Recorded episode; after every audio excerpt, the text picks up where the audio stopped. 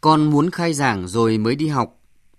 Những học trò vùng lũ huyện Quan Sơn, tỉnh Thanh Hóa đã trả lời Bộ trưởng Bộ Giáo dục và Đào tạo Phùng Xuân Nhạ như vậy khi Bộ trưởng đến thăm và trò chuyện với học sinh lớp 1 trường tiểu học Sơn Hà trong chuyến công tác trước thềm năm học mới.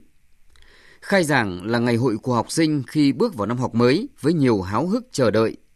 Thế nhưng nhiều năm qua, việc tổ chức lễ khai giảng rườm rà với nhiều thủ tục phô trương hình thức khiến cho học sinh chán.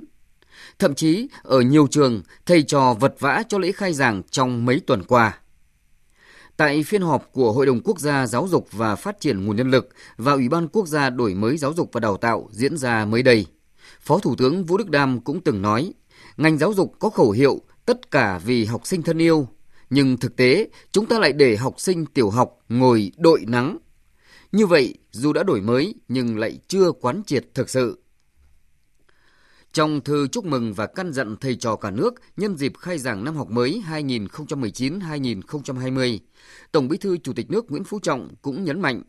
năm học mới 2019-2020, ngành giáo dục cần tiếp tục quán triệt và tổ chức triển khai thực hiện có hiệu quả các chủ trương của Đảng, chính sách pháp luật của nhà nước về giáo dục và đào tạo, nhất là luật sửa đổi bổ sung một số điều của luật giáo dục đại học và luật giáo dục sửa đổi đã được Quốc hội thông qua. Tăng cường giáo dục truyền thống lịch sử, văn hóa của dân tộc, đạo đức, lối sống, lý tưởng cách mạng cho học sinh sinh viên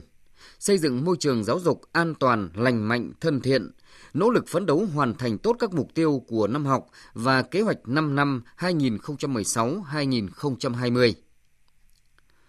Ngành giáo dục bước vào năm học mới 2019-2020 với nhiều kỳ vọng nhưng cũng đầy thách thức bởi đây là năm học nước rút để chuẩn bị các điều kiện triển khai chương trình giáo dục phổ thông mới, bắt đầu từ lớp 1 theo hình thức cuốn chiếu sau đúng một năm nữa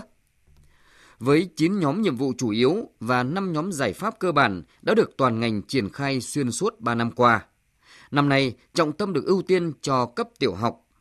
Đó là các nhiệm vụ như đẩy mạnh thực hiện đổi mới chương trình sách giáo khoa giáo dục phổ thông, thực hiện ra soát quy hoạch phát triển mạng lưới trường lớp, tăng cường cơ sở vật chất, nâng cao chất lượng đội ngũ giáo viên và cán bộ quản lý giáo dục, đổi mới công tác quản lý, quản trị nhà trường – Tất cả nhằm chuẩn bị các điều kiện cần thiết nhằm đáp ứng các yêu cầu của chương trình giáo dục phổ thông mới đặt ra. Có thể thấy, áp lực với ngành giáo dục trong năm học này là rất lớn, bởi giáo dục còn là cả sự mong muốn và kỳ vọng của xã hội, muốn thay đổi và hướng tới một cuộc sống nhân văn hơn.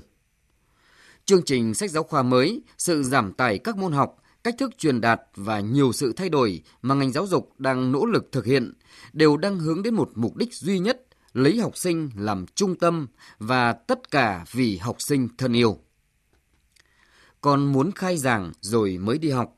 Đó là sự khát khao, mong ước cháy bỏng về ngày khai giảng đúng nghĩa của không chỉ các em học sinh mà còn là của các thầy cô giáo, của phụ huynh